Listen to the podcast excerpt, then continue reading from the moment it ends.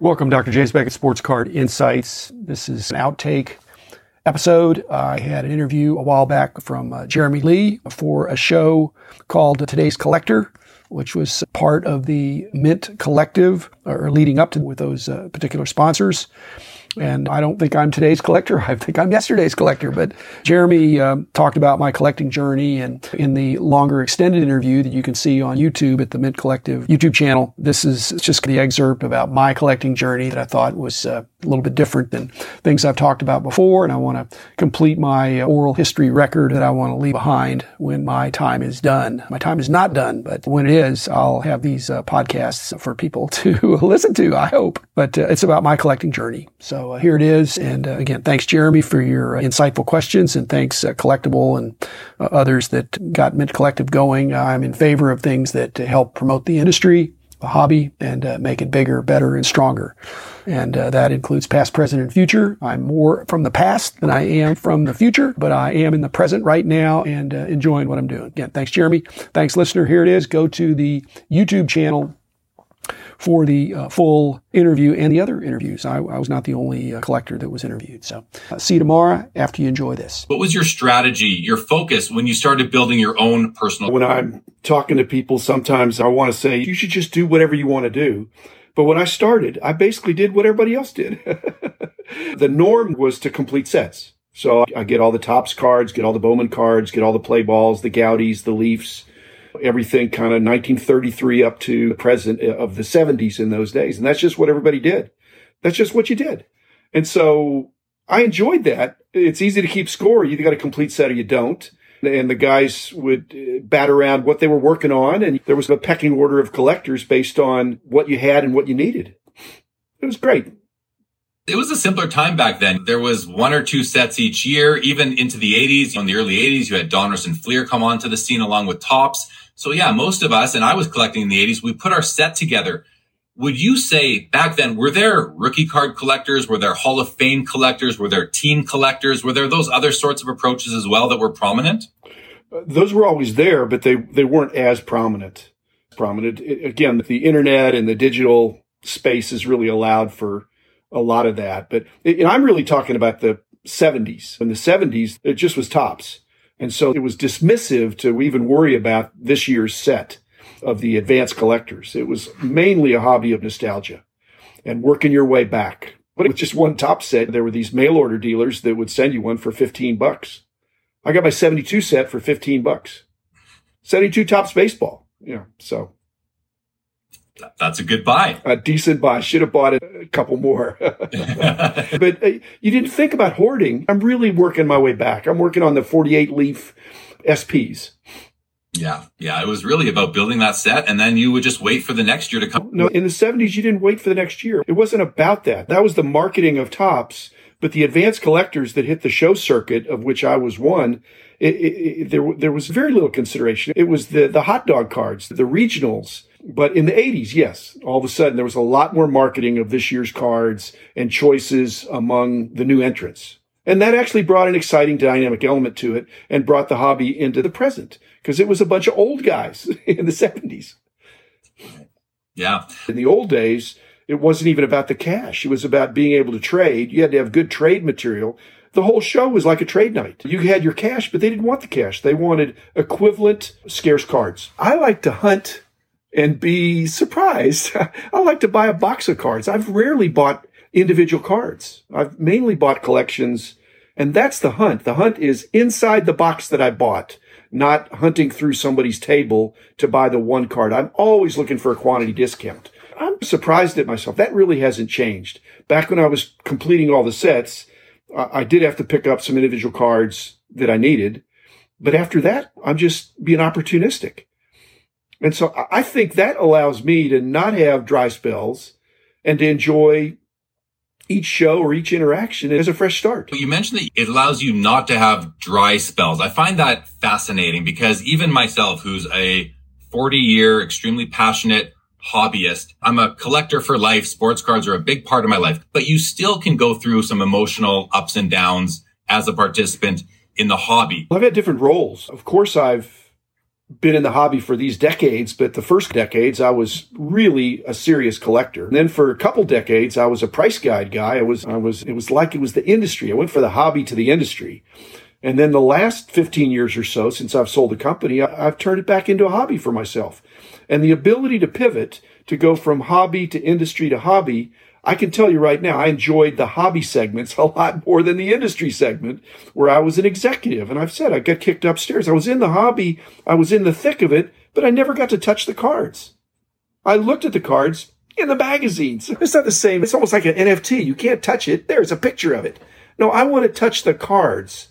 And I went many years with very little card contact. I was meeting with my outstanding team and they were out and about a lot, but it, I wouldn't burn out. It was almost like I was on the sidelines for a while. Now I'm chomping to get back in and to have a more well-rounded hobby experience where I can buy a little bit, sell a little bit and just and hang out with some good friends.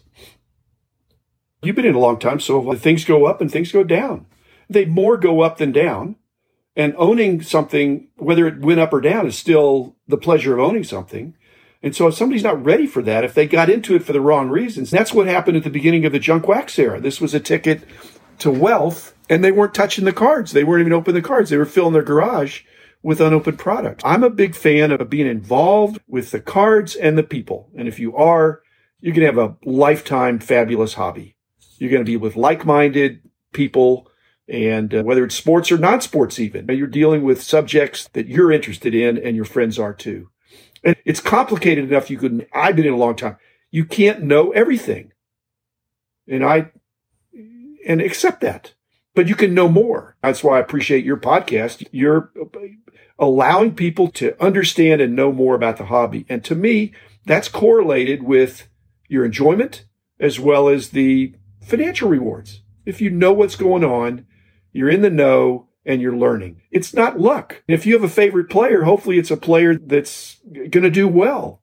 He's, you know, not going to get benched. True. So if I were to summarize those comments, you mentioned the people, the relationships in the hobby. Go back to some collector friends, find some collector friends, do some networking in the hobby. That could be a way to get excited about the hobby again. You also mentioned always be learning. I think that's a, great concept. If you find that you're stagnant in the hobby, you're not enjoying it uh, this week as much as you were last week or in 2022 as much as you were in 2021, find something to learn. And whether that's podcasts, reading books, looking at cards on various platforms, reading old Beckett magazines to see what the, the hot stories were back in the day. There's many ways we can increase our level of knowledge in the hobby. Then finally, you want to touch the cards Go back to the cards that you have. There is that chase. We're always on the hunt for the next card. We buy cards, we receive them, and then we're on to the next card.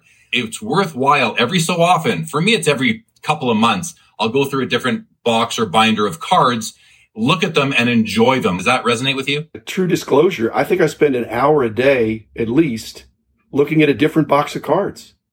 So I, I, I have more than 365 boxes of cards of various sizes. And so I'm rotationally going through and it's a kick. But in, the knowledge thing, it can be overwhelming if you go too broadly. That's why people that specialize in just hockey, that they love hockey or basketball, even at smaller rosters, that they can get close to mastery more easily than some other things. Do something that you can get a handle on and then go deep with what you love. Yeah. Go deep with what you that no, that makes good sense to me. There are many approaches to curating a personal collection from player collecting to team collecting, set building, as we mentioned earlier, and many more, of course.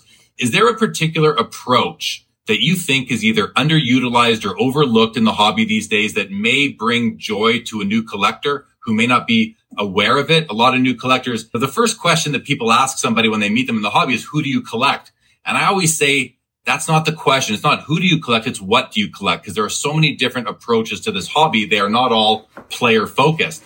So to circle back to the question, is there an overlooked or underutilized approach that you think people should have in mind when they are growing uh, themselves within the hobby? As I said, my first segment in the hobby, I was strictly a set. I probably had some extra superstars and things like that for trade material, but I mainly was trying to complete sets. And then I had not a hiatus, but I had that executive uh, time. And then coming out of that, now I'm a pretty much a player collector.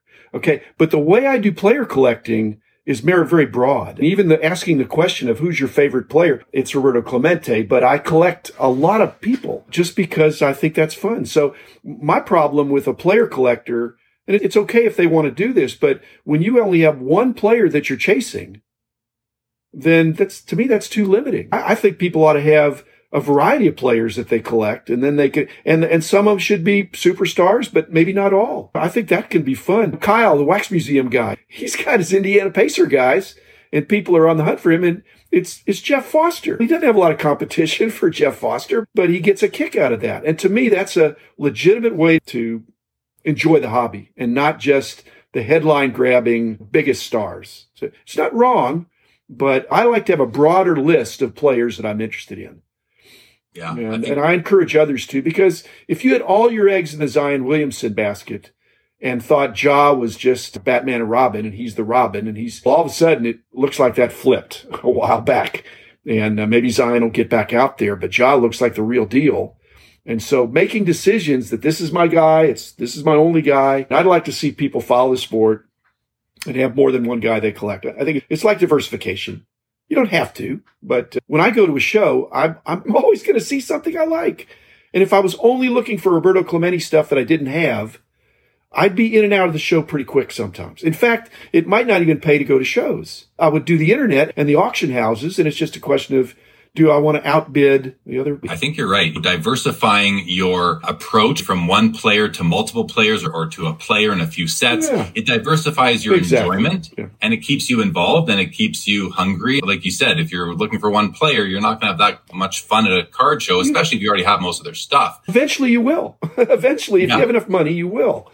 And it's like when I got all the sets that were the meaningful sets that everybody else had, you have to go into the regionals, into the hot dog cards, the Stahl Meyers, the Wilson Wieners, the Kahn's, Glendale Meats, all these different sets that are really tough. And that was the currency. The first time I met Bill Mastro in the early 70s, all he cared about was I had a very rare Kahn's Wiener that he didn't have. And he dared me. He said, no way you have that because I don't have that. And I said, I do have it and I'll bring it to the next show. So it was the rare cards. The